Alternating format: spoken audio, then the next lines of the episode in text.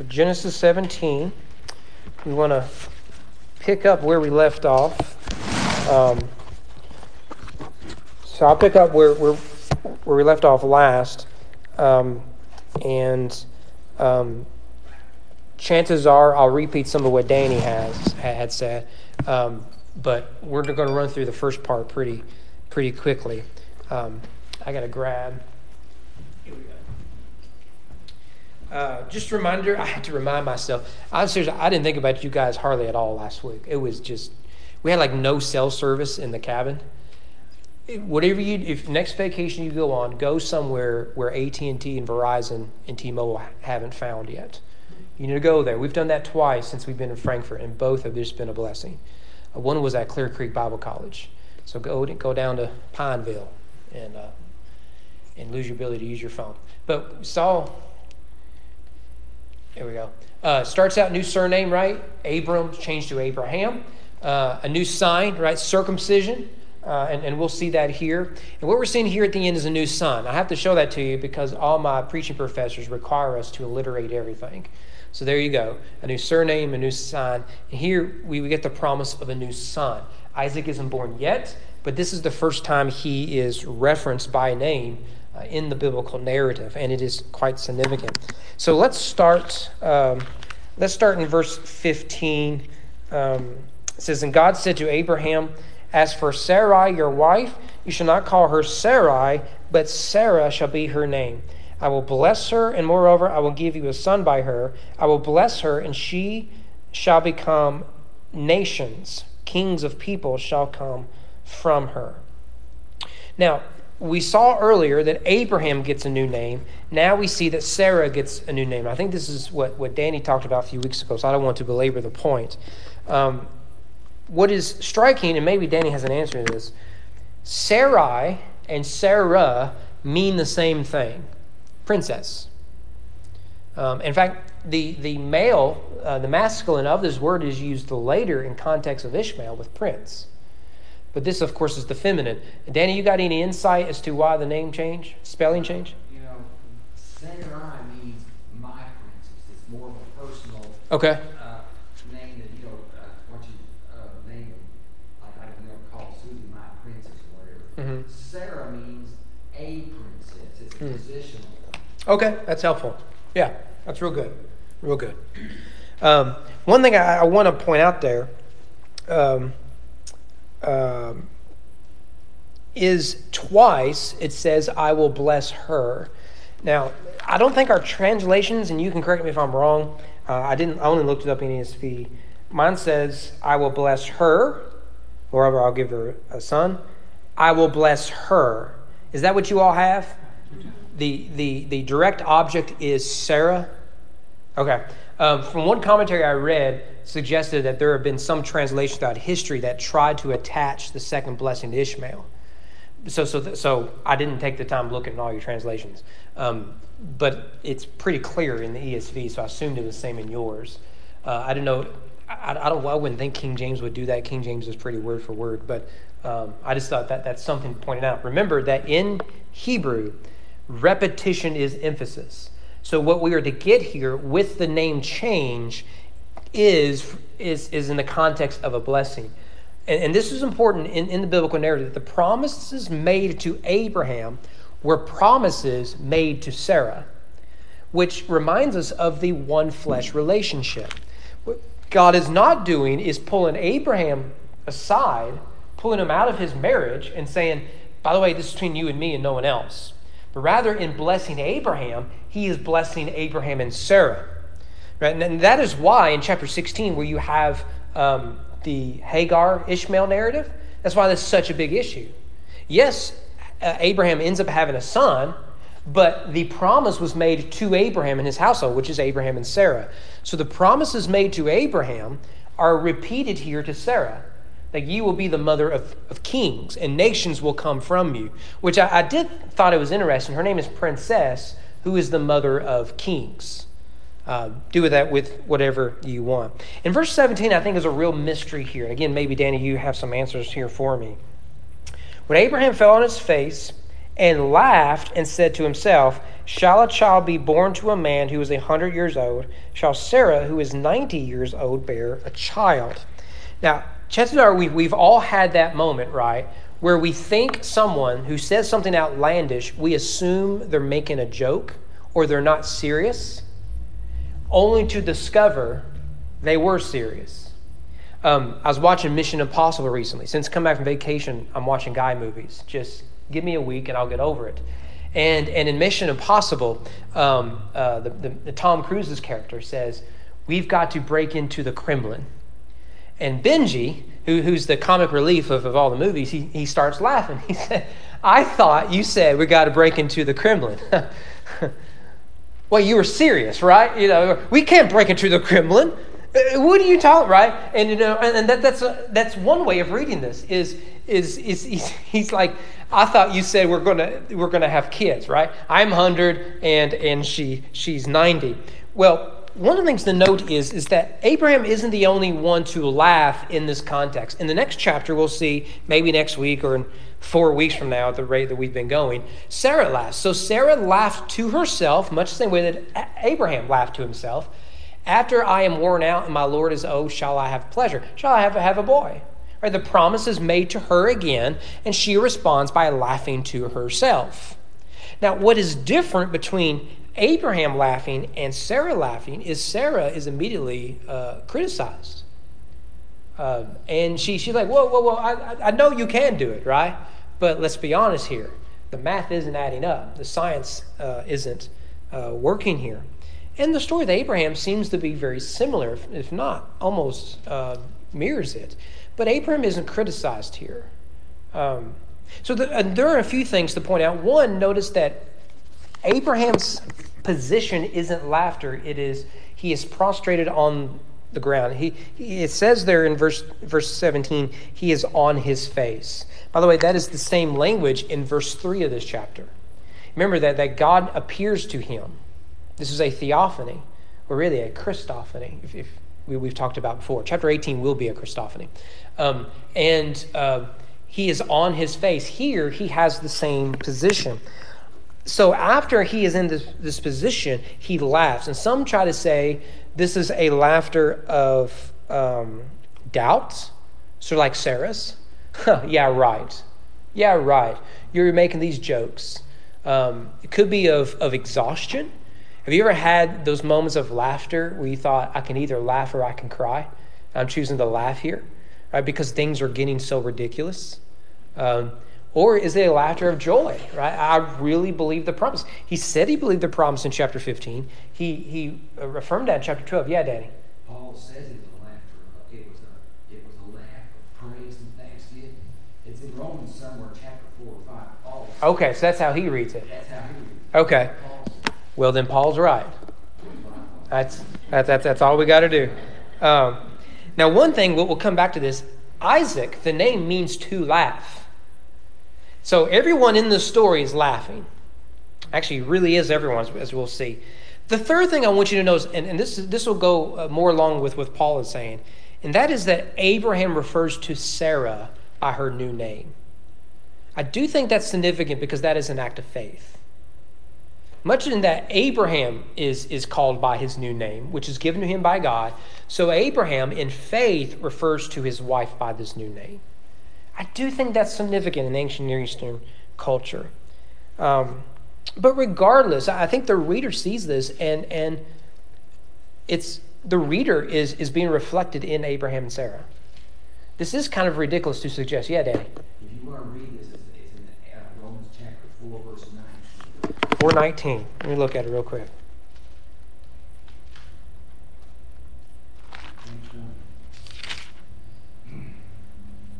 Four nineteen. He did not weaken in faith when he considered his own body, which was as good as dead, since he was about hundred years old. When he considered the barrenness of Sarah's womb, no unbelief made him waver concerning the promise of God, but he grew strong in his faith as he gave glory to God, fully convinced that God was able to do what he had promised. That is why his faith was counted to him as righteousness. Uh, he's got to get that justification in there. That's the point. Right? There's justification. He believed the promise before the promise was given to him. Um, yeah, that's good. Um, uh, but I want to add this footnote too. So you have Abraham laughing because he's 100, his wife's 90. Sarah laughing because she's 90 and her husband is, is 100. Um, I think we should pause there and consider the, the context of, of this. Modern people in our chronological snobbery, that's a technical term, by the way, coined by C.S. Lewis, but it is a technical term. Uh, in our chronological snobbery, we look back at the ancient people and say they were superstitious. Um, and I don't think they were superstitious. They may have been a little stitious for you Office fans, but uh, thank you. I was hoping someone would get that. Um, but uh, you, you, made my day, Aaron. Thank you so much. You have no idea. Um, but um, uh, what we assume is, is they saw miracles everywhere. They, they saw angels and demons and all this stuff everywhere. When you read the Bible, that's not the case at all. Abraham and Sarah laugh because they know their womb is closed. Mary later will laugh, not literally laugh, but she, she will be incredulous because she knows her womb is closed. I, you read these stories and and it's they say these things cannot happen.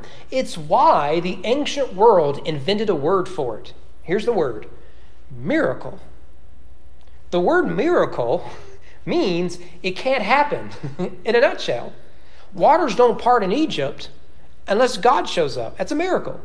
And the only explanation is miracle. So, what the ancients are saying is apart from God showing up in a supernatural way, this is impossible. The writer of Genesis is saying this is illogical, this is unscientific, unless God intercedes. Same thing happens when dead people come back to life. The reason Pilate sends guards to the tomb is because the only explanation for the resurrection is theft. You put guards there and you can't thieve a body. Because Pilate knows dead people don't come back to life. Right? So when we read the ancient texts, they're not superstitious people. They believe it's possible, but they weren't prone to see these things. Also, you need to note that in the Bible, there's not as many miracles as you think. Really think about it.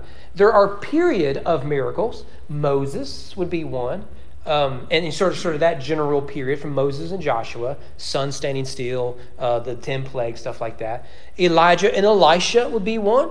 There aren't a lot of like periods, uh, like miracle workers in between there. You have some, right? Um, um, Samson, you know, tearing down things, stuff like that. But for the most part, you don't have a miracle worker really showing up. Elijah and Elisha being one, Jesus and the apostles being another.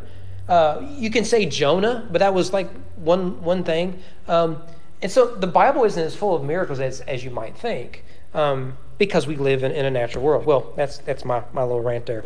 But but notice, uh, pick up verse 18 uh, says, And Abraham said to God, Oh, that Ishmael might live before you.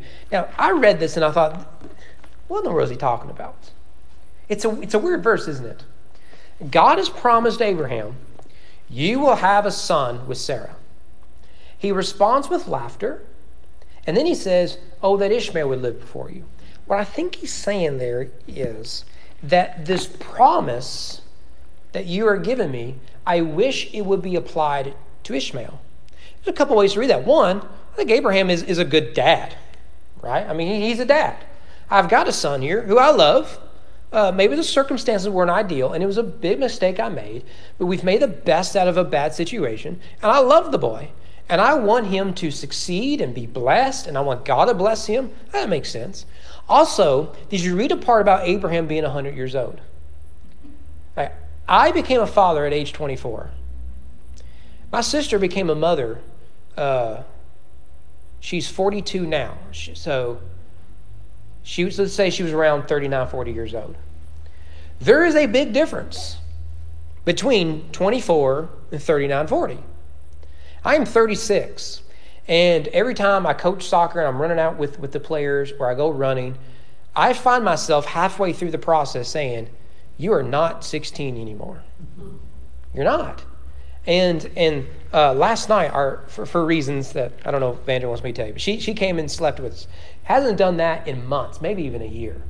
Just hasn't done it. Now she'll sleep in our room. We, we had a come to Jesus uh, meeting one time, so she'll sleep in our room sometimes, but but not in our bed But last night she, she did. And I remember, um, you know how it works, right? Mother and baby get all the room, daddy gets what is left, okay? If you're lucky, the width of a pillow, if you're lucky, which means you're sleeping on your side on the edge all night. And in order for you to move, you wake up, you do this thing, and you sleep on the other side. And if you're lucky, you fall asleep.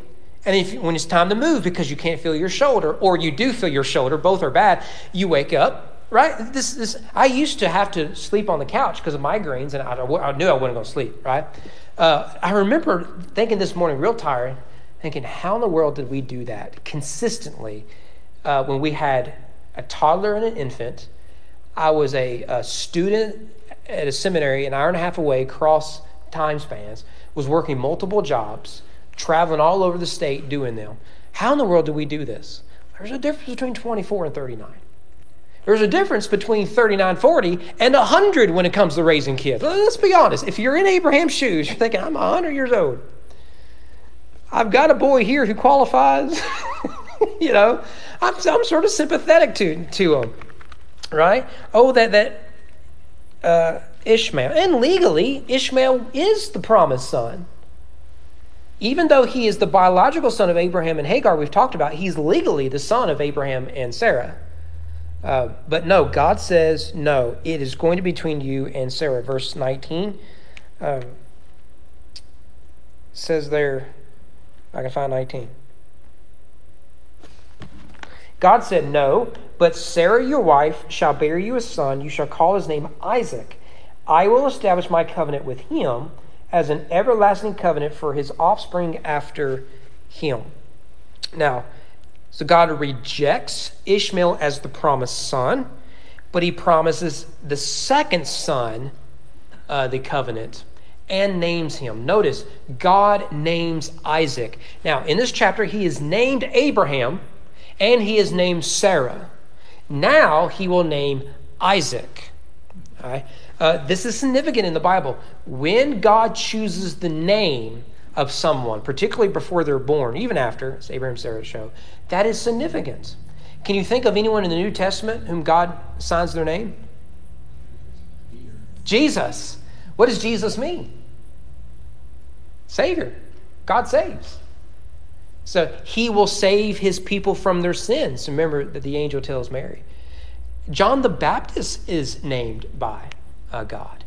Because you remember that it is odd for Zacharias to name John John because it's not a family name.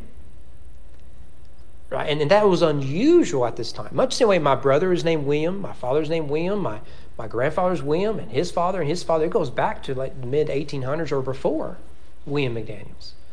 Right? And it, it, it, it's odd. That's why my nephew is now William Sawyer.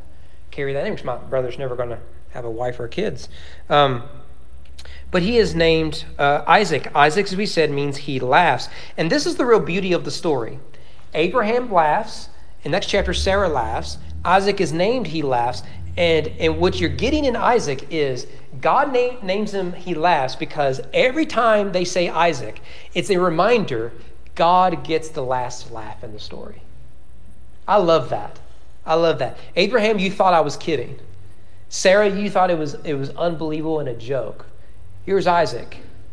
God laughs. don't you love that? Don't you, don't you love that? God laughs. By the way, that is what the Bible shows us. God mocks, He laughs at those who would, Isaiah tells us, cut down a tree, shape the wood, and put it up on a mantle and say, You are my Lord and Savior. God mocks people who do that. We get an image of Jesus who is joyful and, and fun to be around because the kids want to be around him. Do you know many kids who like to be around boring, uh, uh, petty people? No.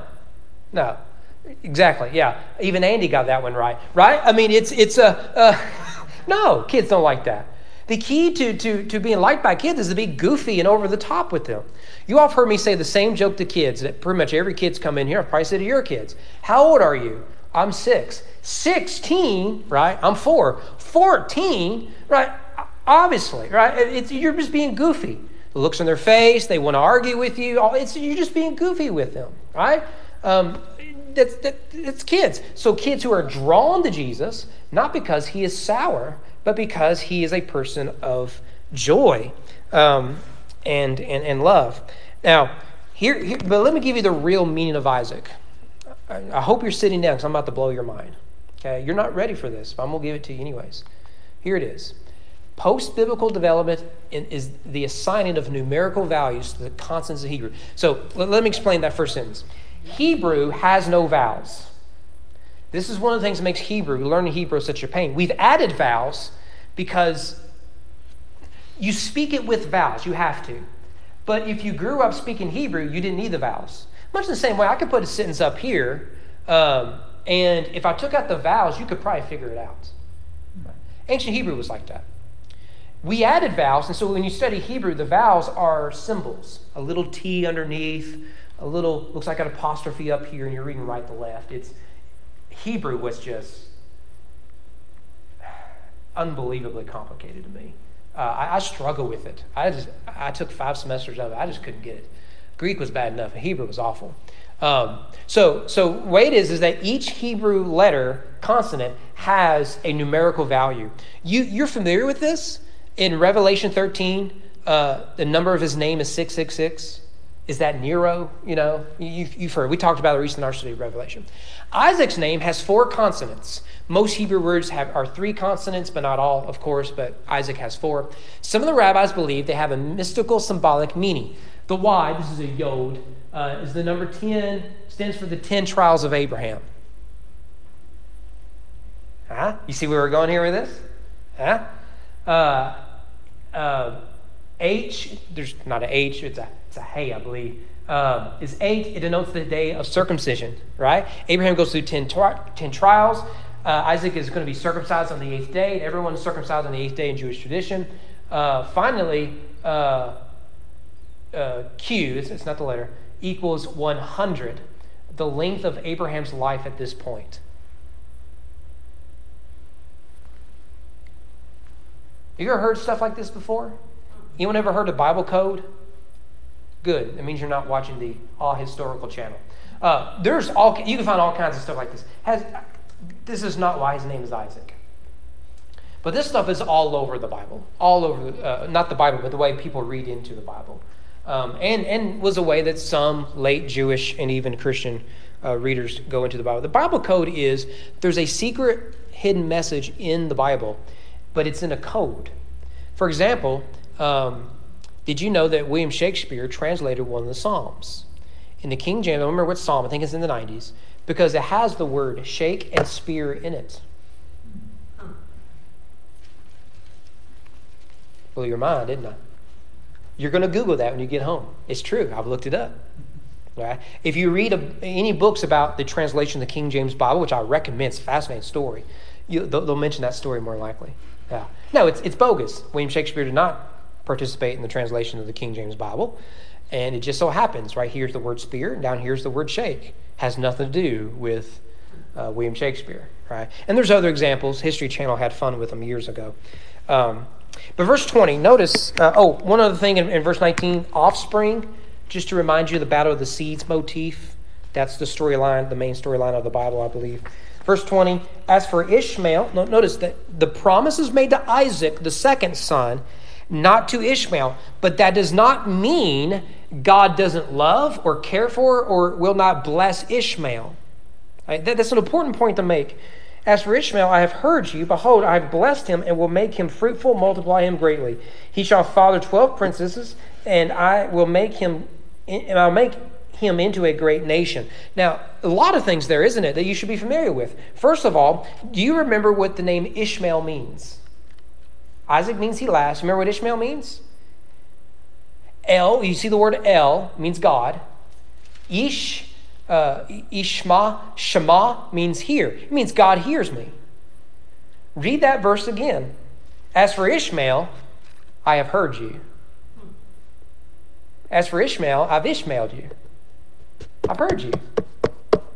And the Bible's just such a good, really well written book. I have heard you and remember, the context is Hagar feels overlooked and unheard. And in that story of Ishmael, at, at, the end of chapter 16, God sees her, God hears her, and God speaks to her. Right there. And remember, it's the angel of the Lord, the pre incarnate Christ, I believe it is.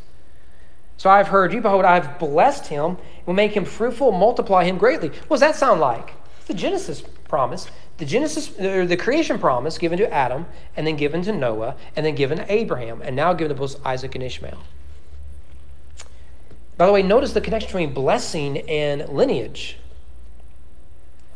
Boy, that's lost in, in our world today where we have more dogs than, than kids. Uh, he shall father 12 princesses. I think this clearly mirrors the 12 tribes of Israel. By the way, this is, uh, uh, this is fulfilled in Genesis 16. Um, these are the sons of Ishmael. These are their names by their villages, the encampments. 12 princes, according to their tribes. Um, and I will make him a great nation. So, a similar promise, but the promise of the woman is not given to Ishmael, it is given to Isaac. That's the point we are to see. This is the theological story of the Bible that the seed of the woman will crush the head of the serpent. And here we have infertility, yet a seed is produced. From that line will come the Messiah who will crush the head of the serpent. And it's not Ishmael, it's Isaac. It's the story of Genesis uh, 3 all, all, the way through. Um, and uh, I, I, think we, we skip it earlier? Um, God promises a, an exact date. You will have a son uh, by this date next year. I mean, that's exciting. At least now, now you got a timeline. Uh, verse 21 But I, so all those things are true with Ishmael, but I will establish my covenant with Isaac, whom Sarah shall bear to you at this time next year. That's the verse.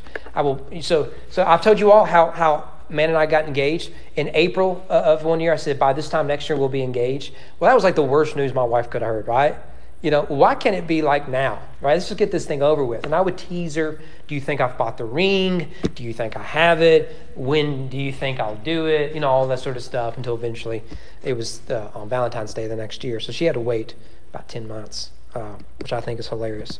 Um, uh, so, put together, verse 20 to 22 in particular. So, God's going to bless Isaac uh, with a covenantal promise, promise of Messiah, but he's still going to bless Ishmael.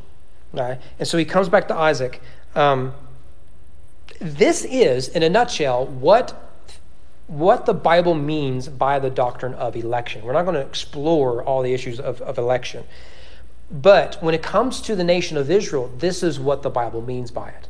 There's a pattern in Scripture of the younger being served by the older. Abel and Seth. Um, uh, uh, is it Ham that gets cursed by Noah? Or it's Canaan, I guess. Um, here it's Ishmael's older, but Isaac is the chosen. Jacob is the younger son, but Esau uh, gets overlooked, right? So, so Jacob gets the promise. Later, Joseph, who is not the oldest, becomes the favorite of his father. He's the one that rescues the, the tribes of Israel by bringing them to, to Egypt, right? Um, Moses is named son of, right? He has an older brother, Aaron, right, and Miriam, but it's Moses who comes to redeem the people. This is the pattern throughout uh, Scripture. And what God is doing is He's choosing this brother, this younger brother, for no other reason than God chooses this brother. Right? And in fact, this is Paul's point in Romans 9. This passage, I read in a theological textbook at Boyce, really helped me think theologically about some of this stuff. Again, we're not going to explore all the issues of election because I'd, I'd like to be here tomorrow. Uh, but it is, so Paul writes, it is not uh, as though the word of God has failed. Remember, in, in, in, chapters 9 through 11, he's, he's talking to Israel in particular. For not all who are descended from Israel belong to Israel. Right? That, that just because you've been circumcised or because you're biologically connected to Abraham doesn't mean you are of the promise, right? This is a matter of faith, not of lineage. Uh, and not all are children of Abraham because they are his offspring, but through Isaac shall your offspring be named. Of course, he's quoting from Genesis. This means that it is not the children of the flesh who are the children of God, but the children of the promise are counted as offspring, Jew or Gentile. This is a big theological theme in the New Testament.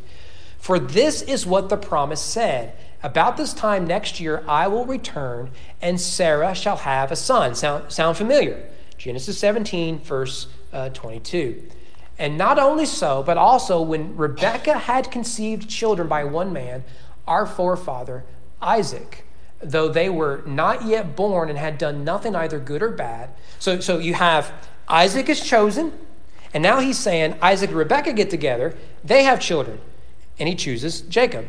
In order that God's purpose of election might continue, not because of works, but because of him who calls. What's the works here?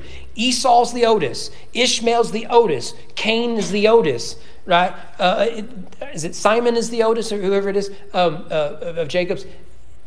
That is works. Election is rooted in grace. In grace, in sovereign grace, God chooses Isaac. For no other reason, but he chooses Isaac. And I can't explain anything beyond what the text says she was told, The older, Esau, will serve the younger. As it is written, Jacob I loved, Esau I hated.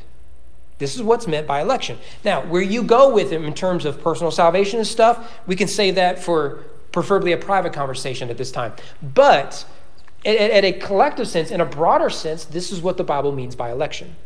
And it's really introduced clearly for us here that God chose Isaac. Um, by the way, the promise made that she'll get pregnant within a year is repeated at least two other times. Verse 10 of chapter 18, I will surely return to you. Remember, this is a, a, a two angels and, and God speaking here. Um, about this time next year, Sarah, your wife, will have a son. Uh, and she was listening. All right, uh, you can imagine that, right? Right? They're talking about me. She's got the cup to her ear, you know. Um, and then verse 14 is anything too hard for, for Yahweh?